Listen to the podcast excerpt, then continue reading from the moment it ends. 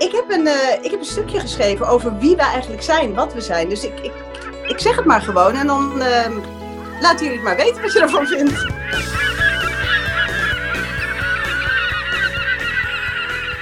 Heel veel mensen in Nederland zetten zich in voor begrijpelijke taal. En dat is echt geweldig. En tegelijkertijd weten we dat heel veel mensen zich ook voelen als een roepende in de woestijn. Wij zijn de zwerm. Wij geloven in de kracht van het individu en in de kracht van het getal.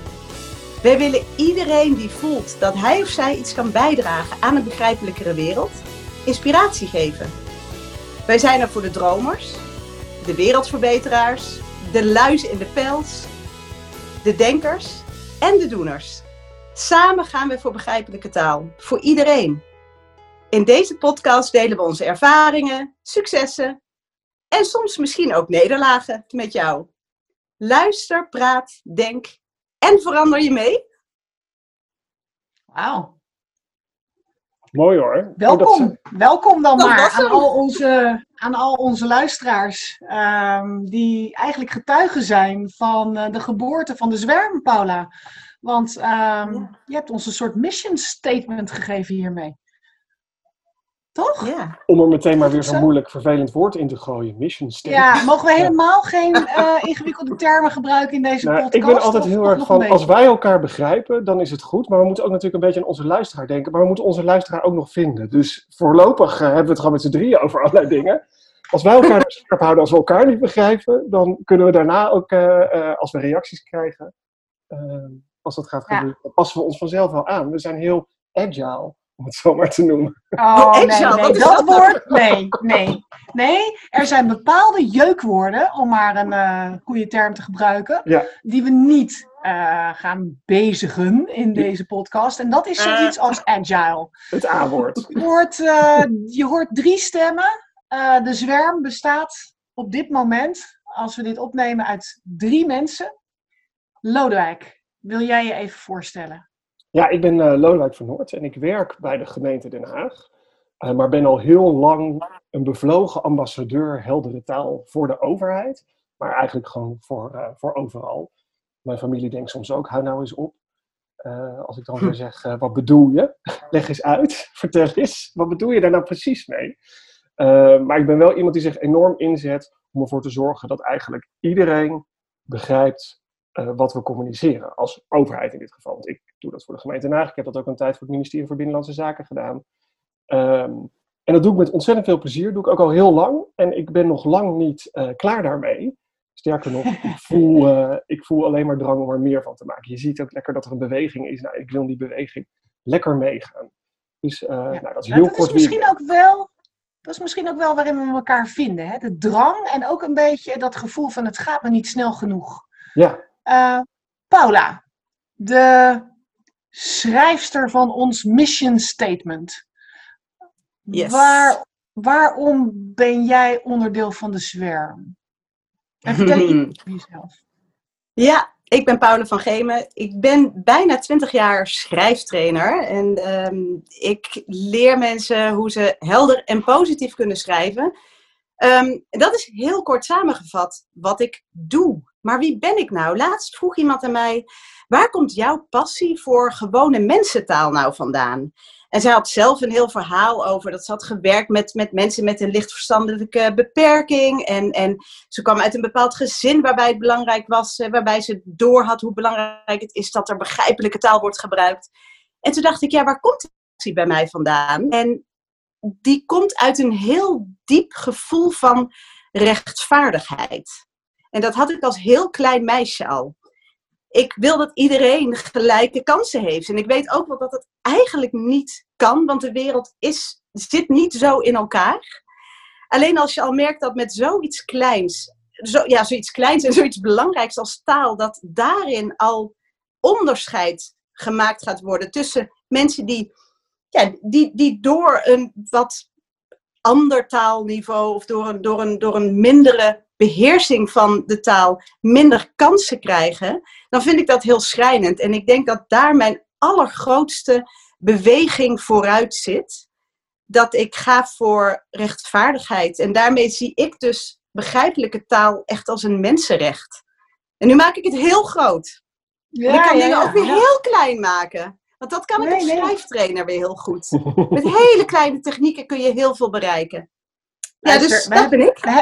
We, hebben elkaar gevonden omdat dit, en jij verwoordt het zo prachtig. Ik ga altijd ergens zitten, uh, maar omdat dit is wat ons allemaal drijft, denk ik. Wij zijn erachter gekomen in de loop van onze carrières dat taal een enorme barrière kan zijn voor heel veel mensen. En daar ben je je niet van bewust als je uh, hoog opgeleid bent, als je alleen maar in een soort bubbel leeft van ambtenaren of van journalisten, wat mijn achtergrond is. Dan, dan dringt niet continu tot je door dat er gewoon een hele grote groep mensen is die zich niet kan redden op dit moment in Nederland. En dat refereert ook een beetje aan het rechtvaardigheidsgevoel ik ben ervan overtuigd, en dat is diezelfde dromerige naïviteit wellicht, dat er een ongelooflijke kracht schuilt in samenwerking. Ehm, dat als je je er maar toe zet, dat je bergen kunt verzetten. En dat dat nog leuk is ook als je allemaal een mhm. schepje pakt. Ehm, maar dat dat, dus dat we de wereld echt mooier kunnen maken, maar dat dat begint bij elkaar verstaan. Letterlijk. En wij moeten heel veel doen in Nederland, maar wij moeten ook uit onze ivoren lettertoren komen en ons realiseren, en daar kunnen wij mensen bij helpen, tenminste als onze, ons idee, ehm, dat we daar allemaal stappen voor moeten zetten. Dat is niet alleen degene die nieuw in Nederland is, dat is niet alleen degene die laag geletterd is gebleven natuurlijk, we moeten zorgen dat zij van alles kunnen en, en, en stappen kunnen zetten. Maar het ligt ook aan die nare bastions van jargon die we hebben opgetrokken in de afgelopen decennia. Ik vind het wel mooi wat je zegt over, over die, die bubbel. Weet je, die, volgens mij is raak je daar heel erg de kern van wat er hier aan de hand is. Heel vaak wordt taal of communicatie of wat dan ook wordt gecreëerd in een bubbel. Uh, En ik geloof er heel erg in dat je die bubbel moet doorprikken, dat je daar doorheen moet voordat je pas echt goede communicatie, pas echt goede taal uh, kan creëren. Uh, en ik zeg het al, dit, klinkt allemaal een beetje metaforisch. Misschien nou, kan het ook laten we eens wat, com ja, laten we eens wat concreter worden. En um, ik, heb, ik heb ooit bij de, bij de gemeente ook een project begeleid over een reorganisatie. Iets wat in uh, overheden vaak voorkomt, of in bedrijven. Uh, en dat uh, de reorganisatie en de doelen die daarmee gepaard gingen, die werden bedacht in het MT. Dat waren hele stevige doelen. We willen een lerende organisatie zijn. We willen een efficiëntere organisatie zijn. We willen een organisatie waarin het gevoel van samen heel groot is. En daarom moeten we veranderen. Uh, wat ik toen samen met een collega heb gedaan, want dat waren hele mooie begrippen, maar we zijn die begrippen eens gaan toetsen bij de medewerkers. Gewoon de medewerkers vragen, wat versta jij eigenlijk onder een lerende organisatie? En wat bleek nou? Dat over die begrippen zoveel verschillende denkbeelden en ideeën waren. Dat eigenlijk die knop waaraan zo'n management probeerde te draaien, dat dat zo afweek van de knop waaraan de medewerker dacht dat gedraaid moest worden. En volgens mij zit het heel erg als je die twee werelden met elkaar, eigenlijk wat jullie ook zeggen, in verbinding brengt. En daar speelt de taal een belangrijke rol in. Uh, en dat maakt hem op dat niveau. Want heel vaak hebben we het inderdaad over, oh ja, we moeten iets nog voor laaggeletterden doen, want die hebben moeite met de taal. Ja, dat is heel aanwijsbaar. Maar iedereen heeft het. Ik merk het ook als ik met mijn familie praat, of als ik met mijn zus praat, of met mijn eigen man praat die in het onderwijs werkt. Ja, wij hebben andere jargonwoorden, wij hebben andere omgevingen. Wij verstaan elkaar soms ook niet. En dan moet je ook even, oh, wat bedoel je nou precies? Uh, En dat wat bedoel je nou precies? Dat doe je eigenlijk niet in een professionele omgeving. Je gaat maar door en door en door in die bubbel. Ja, ja, en daardoor zie je ook, ik ben ervan overtuigd. Kijk, ik heb, mijn, ik heb 30 jaar als journalist gewerkt. En ik, ik heb de kloof zien groeien, bij wijze van spreken. Uh, ik, ik heb gewoon een gedeelte uh, uh, van het publiek, want als journalist werk je voor een publiek, zien afdwalen. het grip, de, de, de grip en het begrip kwijtraken. De, de kloof tussen overheid en, en inwoners. maar op, op allerlei vlakken. En als journalist sta je om je heen te kijken. Je denkt, wat gebeurt er nou? Wat is dit nou voor een onderbuikgevoel? Wat, wat zijn het nou ineens voor emoties die, die hier uh, uh, de boventoon voeren? Wat, wat, is dit voor een... Maar het, het, het heeft ermee te maken dat mensen niet meer volgen wat er aan de hand is. En, um, en zichzelf, zichzelf kunnen informeren. Daar ben ik van overtuigd. En we hebben het nu over eh. ze, maar we hebben, jullie hebben het toch zelf ook wel eens. Ik heb het ook heel regelmatig dat ik denk, absoluut. Uh, wat staat hier? Ik heb het dagelijks, ik, denk ik. Nou, laten we maar eens even kijken wat de laatste keer was dat jij je verbaasd hebt over uh, wat je eigenlijk tegenkomt op het gebied van begrijpelijk Nederlands. Paula. Ja, daar wil ik wel eentje ingooien. Um, maar daarvoor is het misschien leuk als jij nog even zegt wie je bent en wat je doet. Ja, nou, Want ik moet het een beetje doorcijpelen, dacht ja, ik. Uh, ja, ja nee, heel goed. Maar je naam? ja, ik ben Sanne Boswinkel. Ik ben, uh, uh, nou, zoals net zei, al 30 jaar actief in de journalistiek. Dat is ook niet iets wat je echt loslaat. Maar op dit moment ben ik niet aangesloten bij een medium. Op dit ehm, moment ben ik projectleider bij het taalhuis van Bibliotheek Bollenstreek. Dus het is echt platteland. Ik kom van oorsprong uit een grote stad, maar dit is echt platteland. En uh, ik probeer in acht bibliotheken een programma draaiende te houden. Dat zich helemaal richt op uh, taalonderwijs. Ja, ja, te gek. Ja. Goed, ik zal even naar mijn, uh, naar mijn verbaasmoment gaan. Ik ben bezig met een, met een internationaal project vanuit de subsidie van de EU waarbij wij de, um, uh, het, het, gaat over, over rechtspraak. Um, en dan met name over een heel simpel één product, een brochure, die verdachten krijgen op het moment dat zij worden opgepakt. Dus je wordt opgepakt, okay. je krijgt een brochure en daarin staan jouw rechten. Dat staat zwart op wit.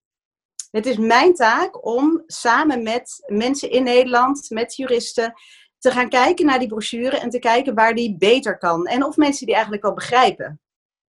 En oorspronkelijk kreeg ik de opdracht om workshops te organiseren voor officieren van justitie, um, strafrechtadvocaten. Hè, dus een aantal mensen om me heen te verzamelen. Die workshops ga ik absoluut organiseren. Maar ik dacht, ik ga eerst eens even die brochure bekijken. Wat vind ik daar nou van? En ik ga die brochure aan een aantal mensen laten lezen. En ik ga ze bestuderen terwijl ze die brochure lezen. Ik heb de afgelopen week mijn twee eerste testpersonen bestudeerd terwijl ze die brochure lazen. En de ene is een man, een hoogopgeleide man, die in zijn werk uh, voor Rijkswaterstaat ongelooflijk veel moet lezen. Die heel veel snapt. Ik ben een hoogopgeleide vrouw die al twintig jaar intensief bezig is met taal. De brochure is een paar jaar geleden vernieuwd. Ziet er vrij overzichtelijk uit. Er staan vrij eenvoudige woorden in. En wij dachten, appeltje, eitje. En we gingen hem lezen. En we zijn een uur lang aan het puzzelen geweest. Want wij snapten niet wat er staat. En daar verbaas ik mij over. Ja, over zoiets belangrijks. Ja, ja daar verbaas ik me over en daar schrik ik van. En waar ging het?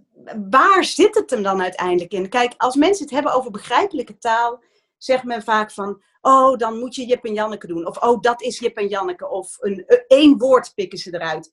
Ja, maar jij gebruikt niet alleen maar B1-woorden of niet alleen maar begrijpelijke woorden. Begrijpelijke taal zit hem. Woorden is, dat is één aspect van begrijpelijke taal. En ik denk dat jullie dat ook heel erg herkennen, want ik zie jullie ook al nee schudden en ja knikken. En, hè.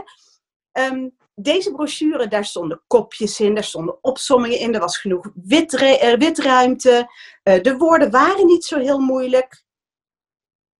En toch snapten we niet wat er stond. Waar komt dat dan door? En dat komt door twee compleet verschillende werelden waar we in zitten. Mhm. Ik zit niet in die wereld van de rechtspraak.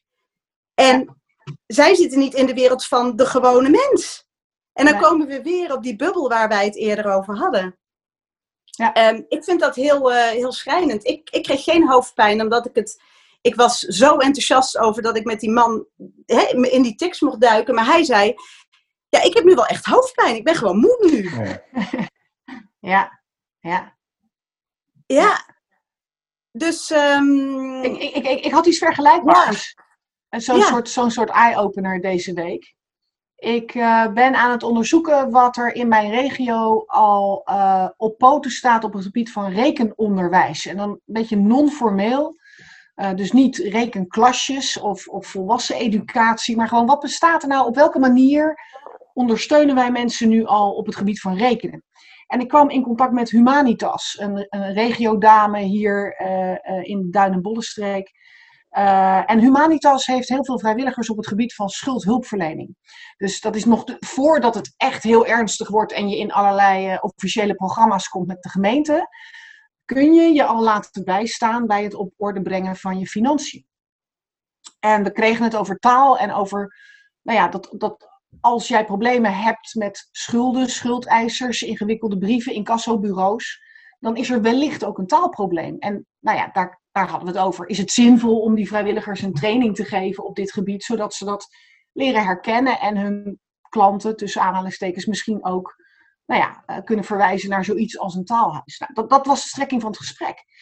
En toen zei ze, weet je, wij als uh, mensen met een baan en een behoorlijke opleiding en een behoorlijk salarisniveau, krijgen eigenlijk nooit ingewikkelde brieven over financiën, behalve wanneer we onze belasting moeten invullen. En wij, vaak ZZP'ers, hebben daar vaak een mannetje voor die dat voor ons doet. Uh, zeker zo de, degene in het uh, sociale werkgebied en het taalwerkgebied, want die zijn niet zo goed met cijfers. Prima. Het kan ook een vrouwtje zijn, hè? het hoeft niet een mannetje te zijn. Ah, eens. Oh god, gaan we daar ook nog op letten? ja.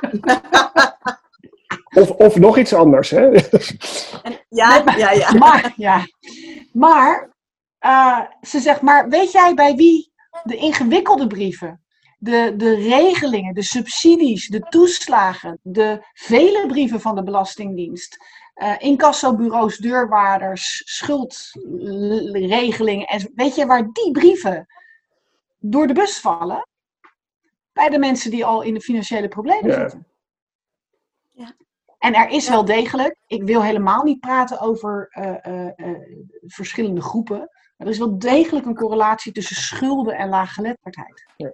Ja. En dan, dan stuur je dus de meest ingewikkelde brieven, waar iedereen een schurftekel aan heeft in Nederland. Die komen dus onevenredig vaak terecht bij mensen die sowieso al problemen hebben met het begrijpen van de taal. Ja. En voeg daaraan toe, voeg daaraan toe dat het IQ daalt. Oh, wou jij net zeggen, Lodewijk? Nee, nee, nee, ga, ga door, ga door. is yours. nee, ga door. ik denk dat we op hetzelfde... Ik, uh, waarbij, uh, ik heb ooit geleerd in, met dat, in die hele uh, carrière die ik inmiddels op dit gebied aan het opbouwen ben, dat de ontvankelijkheid voor taal afneemt op het moment dat je meer stress ervaart. En dat, wilde jij ook zeggen, Paula. Ja, ja, en dat was precies het, het, voorbeeld wat ik zelf had meegemaakt. Ik ben uh, uh, een paar weken geleden uh, door mijn huisarts doorverwezen naar een neuroloog. Dat is allemaal niet mega ernstig, maar wel voor mij wel, want ik vind dat heel spannend en ik vind dat allemaal heel eng in een ziekenhuis en ik kom daar liever niet en ik heb minder ervaring, dus ik, ik krijg daar stress van. En mijn huisarts vraagt aan mij, naar welk ziekenhuis wil je dat ik je doorverwijs? Wil je naar Westeinde of wil je naar Leijenburg? Twee ziekenhuizen hier in Den Haag. Ik zeg, nou, doe maar Westeinde, want dat is dichterbij voor mij. Ik zeg, nou, je krijgt straks een, uh, een brief van het ziekenhuis, krijg je een uitnodiging. Dus ik kreeg een brief, er stond heel netjes een tijd, een datum in. Dus ik, nou ja, helemaal in mijn gespannen hoofd daar naartoe gewandeld ook nog. Ik denk, dan ben ik, kom ik wat rustiger aan. Weet. Dus, en ik sta bij de balie en die mevrouw zegt, meneer, u moet niet in dit ziekenhuis zijn. U moet in een heel ander ziekenhuis zijn. Nou stond dat inderdaad wel op dat papiertje, maar ik ben uitgegaan van die communicatie van mijn huisarts die aan mij heeft gevraagd waarom. En ik heb dus in die spanning, in die stress, helemaal niet goed zitten lezen in welk ziekenhuis ik moest zijn. Dan sta je daar. En toen kon ik me zo goed, voelde ik me, aan de ene kant, ik vond het stom van mezelf. Ik heb ook meteen gezegd, ik heb het niet goed gelezen. Maar toen kon ik me zo goed voorstellen hoe dit gaat zo goed voorstellen dat als je, en dan is dit voor mij een klein stressdingetje, maar als je veel stress ervaart, dit was nou precies wat er dus gebeurt als je stress hebt, dan moet het er veel duidelijker staan. En dan had er moeten staan, let op, het is een ander ziekenhuis dan waar uw huisarts u naar heeft doorverwezen. Of, ja. Ja. Nou, gelukkig werd ik oh. ontzettend goed geholpen door iemand aan de balie, maar toen heb ik, ik merkte dat wat het met mij deed, dat ik dat zelf, want ik voelde mezelf zo dom. Hmm. Ik voelde mezelf zo dom aan die balie. En toen dacht ik, toen ik terugliep, dacht ik echt, nee, maar dit is nou precies, dit is nou precies wat er speelt. Dit heeft helemaal niks met dan... dom of stom of idioot te maken. Maar als ik dan ook vaak in overheidsorganisaties hoor, ja, maar mevrouw, het stond er toch? Ja. Mevrouw, het staat er toch? Ja. Uh, en toen dacht ik, ja, en nou begrijp ik. dit, dit is veel duidelijker. En hier, hier gaat communicatie ook over. Ehm, ja, toen, toen, toen had ik het opeens zelf ervaren. En dat vond ik zo heftig. Ja. Maar ik kon er ook wel weer wat mee. Dus ik dacht, en nu ik het deel, denk ik. En uiteindelijk uh, heeft alles ermee te maken hoe je vervolgens geholpen wordt. Want ik had gelukkig daar iemand. Uh, dus uh, als ze luistert, dankjewel. Want die stond aan de balie en die zei: Ik ga dit voor je oplossen. Weet je, ik zie er eens morgen. Ik ben, er worden zoveel. Dat was het voordeel. Zij zei op zijn Haag ook hoor lekker. Door corona is er zoveel afgezegd. Ik ken je morgen wel ergens tussen zitten. Kijk nu meer op het Rotterdams. ah, geef niet. Neem ik je niet kwalijk. Beetje Rotterdamse die eruit Beetje Rotterdams moet ook kunnen. Ja. nee, maar dat is. Ja, ah. maar goed, dat is. Ja. En dat is. Uh, ik heb, dat vond ik een van de uh, mooiste lessen die ik in de tijd dat ik hiermee bezig ben geleerd heb. En ik heb hem trouwens geleerd van uh, expertisecentrum in Utrecht. Varos heet dat met PH. Ze maken ook ontzettend goede middelen over corona. voor mensen die echt heel veel moeite hebben met taal en met ja. überhaupt met het geschreven woord. Dat doen ze hartstikke goed. Maar zij leerden mij ook dat er iets bestond als tijdelijke laaggeletterdheid. Op het moment dat je bijvoorbeeld veel stress ervaart. Of ja. als je in een depressie zit, dan ben je ook veel minder ontvankelijk voor, uh, ja. voor teksten. Ja. dat is, dat, ik, ik ben daar dus echt dagelijks mee bezig, hè, met wat jij nu aanraakt. Want um, bibliotheken ontvangen natuurlijk verschillende uh, subsidiestromen. Een van die subsidiestromen voor de taalhuizen heeft alles te maken met um, uh, de arbeidsmarkt en met uh, het vinden van laaggeletterden. Wij, wij, wij moeten laaggeletterden vinden. En, en, dan in het jargon heb je het dus over vindplaatsen. Ja. Alsof mensen daar dan staan. Daar, daar staan ze. Daar, staan, daar zijn ze. Het slaat natuurlijk volstrekt nergens op. En daar staat daar... tijdelijk Lodewijk ook bij. Ja, ja we hebben je ik, ja, ik, kreeg ook meteen, ik kreeg meteen zo'n routekaart ook van het ziekenhuis. Je moet even daar gaan staan, op die vindplaats. dan sta je op de vindplaats. Erg hè? En verschrikkelijk. Maar goed, uh, dat is dus wel een punt. Uh, er wordt dus in het, in het jargon van, van nou, uh, wat is nou een moment om, om NT-eners, het heeft natuurlijk gelukkig ook een lekker containerbegrip. Nederlands als eerste taal. Ja, die mensen die Nederlands als eerste taal hebben, um, om die, om die nou ja, te vinden. Alsof er zoiets bestaat als de laaggeletterde Nederlander. Dat is er natuurlijk helemaal niet. Maar goed, uh, en, en dat gaat altijd uit van crisissituaties. Dus altijd uit van inderdaad bij de schuldhulpverlening, uh, wanneer mensen uh, ontslagen zijn, werkloos zijn geraakt.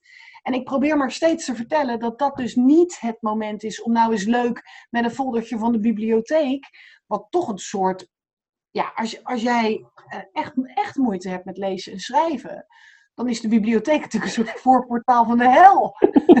ik bedoel, dan heb je gewoon helemaal niks te zoeken. Um, en dan kom je met een foldertje van de bibliotheek. Uh, heeft u misschien interesse in wat taalondersteuning? In een cursus in, de, in, die bibliotheek, ja. Ja, ja, ja. ja, dat kan natuurlijk niet. Dus dat is, dat, is, dat is razend interessant. En ik, um, wat, wat ik zo graag zou willen, is dat we ons realiseren als beleidsbedenkers, makers, uh, vormgevers, whatever dat er 2,5 miljoen mensen laaggeletterd zijn in Nederland. En dat, uh, dat is verschrikkelijk veel. En als we daar iets aan willen doen, moeten we dat niet alleen bij die laaggeletterden neerleggen, maar net zo goed dus ook bij onszelf. En, en wij moeten creatiever zijn en slimmer ja. en origineler. En, en ik denk ook, want jij noemt die 2,5 miljoen laaggeletterden. Ik denk dat eh, ik, ik, ik, weet, ik weet dat ongelooflijk veel mensen die niet tot die groep behoren, ook in de problemen kunnen komen. Oh ja. Weerstand, weerstand zullen voelen. Hè? Dus, dus, dus als je kijkt naar, naar als je als, als, als organisatie, als overheidsorganisatie, als bank, als verzekeraar, wat dan ook, hè, een band met je klant aan wil gaan, hè, met je klant, met je cliënt, met wat dan ook, dan is het dan, dan is het zo belangrijk dat je, um, dat je met elkaar communiceert.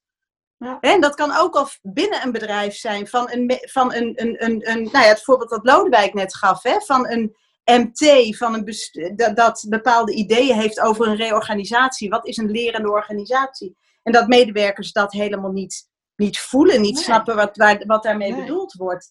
Ehm, ik denk dat we heel veel problemen ook kunnen voorkomen.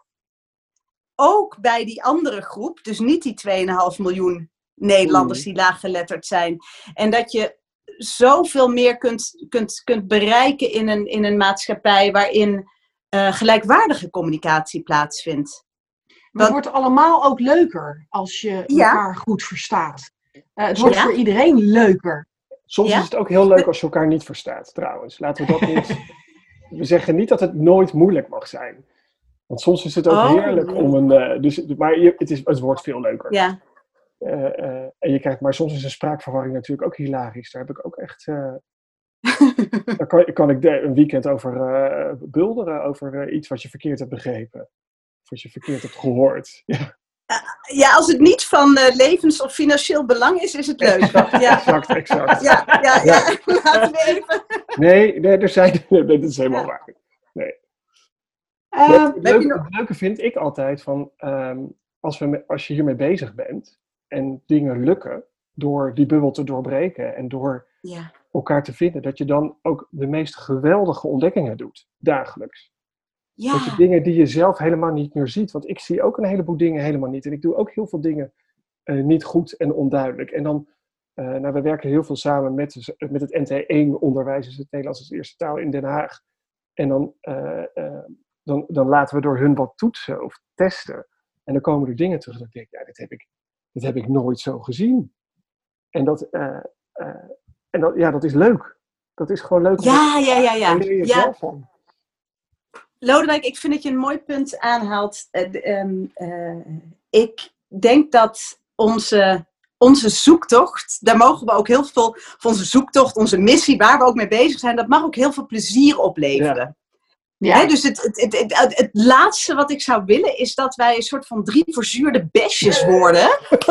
die zeggen van, oh, het, gaat zo slecht. Want er gaat ook heel veel goed. En er zijn ook heel veel dingen waar we om kunnen lachen en waar we ook om mogen lachen. Want het plezier gaat, zorgt ook weer voor dat je ja, nou ja, dat je ook weer aantrekkelijker wordt. Hè? Want als wij nu een podcast gaan maken waarin we allemaal gaan verzuren over wat we allemaal, nee, nee, nee, nee, nee, nee, niet goed zijn. Nou, dat, dat past natuurlijk ook niet bij jullie, hè? bij ons nee, terwijl het, het, lijkt me wel heel dus- leuk om één, één keer, als we met deze podcast, als, als we daar lang mee doorgaan, dat we het één keer als verzuurde besjes doen. Gewoon één keer. Oké, okay, dan. Eén keer. keer. Waldorf, Waldorf, Stadler en Stadler van de taal. Ja, ja. en dan mogen we ook even alles eruit gooien wat we eruit willen gooien. Ja. Totaal niet. Heel erg vloeken. ja. Rimpels neerleggen, alleen maar hoorders. Ja, alleen maar jamaren. Ja, alleen maar jamaren. Ja. Nou ja, okay. we maken daar, nu een grapje van, maar dat is natuurlijk ook. Uh, heel veel mensen denken dat als je hiermee bezig gaat, dat dit heel veel tijd kost. En dat het heel mm. erg moeilijk is en heel erg ingewikkeld. Maar als je hier goed in investeert en het snapt, en eigenlijk die basisprincipes die maar heel klein zijn, als je die snapt en daarmee dingen weet te doorbreken, levert het je alleen maar tijd en werkplezier op. Echt, dat, dat, ja, dat weet ja, je. Jij hebt, Lodewijk, jij hebt in je carrière heel veel uh, collega-ambtenaren gesproken over dit onderwerp. Is er nou iets waarvan je zegt, dat is vaak de eye-opener? Dat is vaak waardoor mensen ineens gaan denken, oh, hm. dat is begrijpelijke taal. Wat, wat is dat? Waar, waar zit die knop? De eye, de eye-opener is echt, de, eh, en dan noem ik maar even volgens het hele oude communicatiemodel, maar de zender en de ontvanger met elkaar in contact brengen. En dat is, de, eh, dat, is, dat is de sleutel in dit. En dat kan heel klein, maar dat kan ook heel groot. Dat kan je met allerlei onderzoeken doen. Uh, maar ik doe het ook uh, uh, gewoon heel klein. Ja, nu gaat het even niet heel makkelijk. Maar ik ging gewoon soms de straat op en vroeg aan vijf mensen. Die filmde ik met mijn iPad. hoe ervaart u deze tekst? Hoe vindt u dat? En dat bracht ik dan terug naar kantoor. Maar het allerliefste zet ik nog mensen zelf uit kantoor. Echt vlak voordat de coronapandemie uitbrak in Nederland, had ik nog net de week daarvoor met een collega van mij een sessie gedaan op het ROC, met een NT1-klas, met mensen van een afdeling die gingen over dan moet ik het meteen zeggen, een naheffingstoeslag. Als je je auto ergens fout geparkeerd hebt, wat ik dan oh, parkeerboete zou noemen, maar dat heet dus een naheffingstoeslag. Daar krijg je dan een brief over. Nou, de mensen van de naheffingstoeslag en de mensen van het ROC bij elkaar aan tafel. En die gaan elkaar begrijpen. Want het begrip zit niet alleen aan de kant van de ambtenaar die die ontvanger moet begrijpen. Maar die ontvanger krijgt ook begrip voor die ambtenaar over de manier waarop hij zijn werk doet. En als je die twee werelden dan bij elkaar brengt, dan komt daar. Uh, ja, dat, en, dat is de sleutel. En die sleutel die, die moet je organiseren. En ik vind het ook echt een rol van communicatiemensen in een organisatie om dat gewoon te organiseren. Organiseer die ontmoeting. Ja, wie is nu eigenlijk mijn klant? Letterlijk, wie is mijn klant? En daarmee in gesprek gaan. Ja. Ik, um, ik, ik raad mensen daarin heel vaak. Kijk, dit is prachtig wat jij zegt hè, over dat je die mensen in, in verbinding brengt met elkaar. Uh, dat kan in een trainingssituatie bijvoorbeeld. Uh, kan, nou ja, kan dat. Ik kan met iedere training kan ik iemand meenemen en naast me zetten en, en zeggen: ga het me uittesten. Maar goed, ik, ik, wat ik, um, uh, wat ik heel vaak doe is, is um, dat is geen, geen, begrijp, geen makkelijk woord, niet voor iedereen een makkelijk woord, maar het visualiseren. Dus dat je voor je ziet, dat je één persoon voor je ziet, want daar gaat het ook vaak mis. Hè? Je bent met jouw dingen bezig, met jouw verhaal, met jouw jargon en niet met die andere persoon. Want jij, die andere persoon, dat is niet een persoon, dat is een dat zijn duizenden inwoners van onze gemeente. Dat zijn duizenden klanten van, hè, van, dit, uh, van, van die verzekeringsmaatschappij. En dan, als jij dan één persoon voor je ziet, dan is het je buurman, je buurvrouw, je moeder. En ik vraag dat ook altijd aan cursisten. En heel vaak zeggen ze, ja, mijn moeder. Dus we hebben het heel vaak over de moeder van de cursisten. Ja. en dan zeggen ze, zou mijn moeder dit begrijpen? Goh, en heel vaak hebben cursisten dan zoiets van, oh ja, maar wacht eens even ik help mijn moeder wel eens met teksten, inderdaad. En dan praat ik haar door zo'n tekst heen. Oh, verrek. En daar komt dan een begrip, omdat ze dan opeens een echt mens van vlees en bloed voor zich zien. Ehm, en, en ja, dat merk ik. Dus ik had precies dezelfde eye-opener als die jij gaf, uh, Lodewijk. Je moet, alleen, je moet alleen wel oppassen met, dat, uh, met, met je moeder, want ik heb dat ook. En toen dacht ik op een gegeven moment, weet je wat, ik ga dat ook echt met mijn moeder doen. Dus ik ga ook aan mijn moeder vragen als je nou wat ziet of als je wat tegenkomt. Alleen mijn moeder, dat is haar nieuwe hobby geworden. Dus ik krijg ongeveer elke dag, elke week, krijg ik wat ik nou weer heb gekregen. Of heb je dit al gezien? Hartstikke goed. ik ben heel blij met mijn moeder. Daar ben ik heel blij mee. Oh man, Hartstikke betrokken. Het is super grappig dat jij dit zo vertelt, Paula. Want gisteravond gaf ik een training aan uh, aspirant radiopresentatoren. Hmm. En toen heb ik hen verteld hoe bijzonder het is als je radiopresentator bent. Dat je vrijwel altijd jouw luisteraar toespreekt wanneer die alleen is. Uh, want ja, wanneer luister je radio? Dat doe je als je in je eentje met je dopjes in aan het joggen bent. Of wanneer je uh, in de auto zit of thuis. Maar je bent vaak alleen als je radio luistert. Ik zeg dus, het is heel belangrijk dat je als radiopresentator een duidelijk beeld voor ogen hebt van tegen wie je eigenlijk aan het praten bent. Uh, omdat dat de intimiteit, de, uh, de band verstevigt tussen jou en je luisteraar. En toen vertelde ik ook dat ik als radiopresentator, jonge radiopresentator, toen net begon, was begin twintig, werkte ik bij Radio Rijnmond. En uh, ons publiek, dat wisten, was ruim boven de 50. Dus bij regionale omroepen natuurlijk bijna altijd dat je een heel grijs publiek hebt. Uh, en dat ik een fotootje van mijn oma, een hele hip, uh, toffe oma was, by the way, uh, naast mijn microfoon heb geplakt. Jarenlang. Zodat ik altijd tegen haar sprak. En alles ging dus langs de meetlat van. En eigenlijk zou iedereen die teksten schrijft, dat moeten doen. Ja.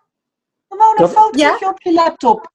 Ik vind dat de tip van deze podcast. Als we dat nou ja, gewoon... Uh, de uitsmijter. Ja. Lijkt, me, lijkt me ook heel leuk als mensen die dit naar luisteren, hoeveel het er ook zijn, we hebben geen idee.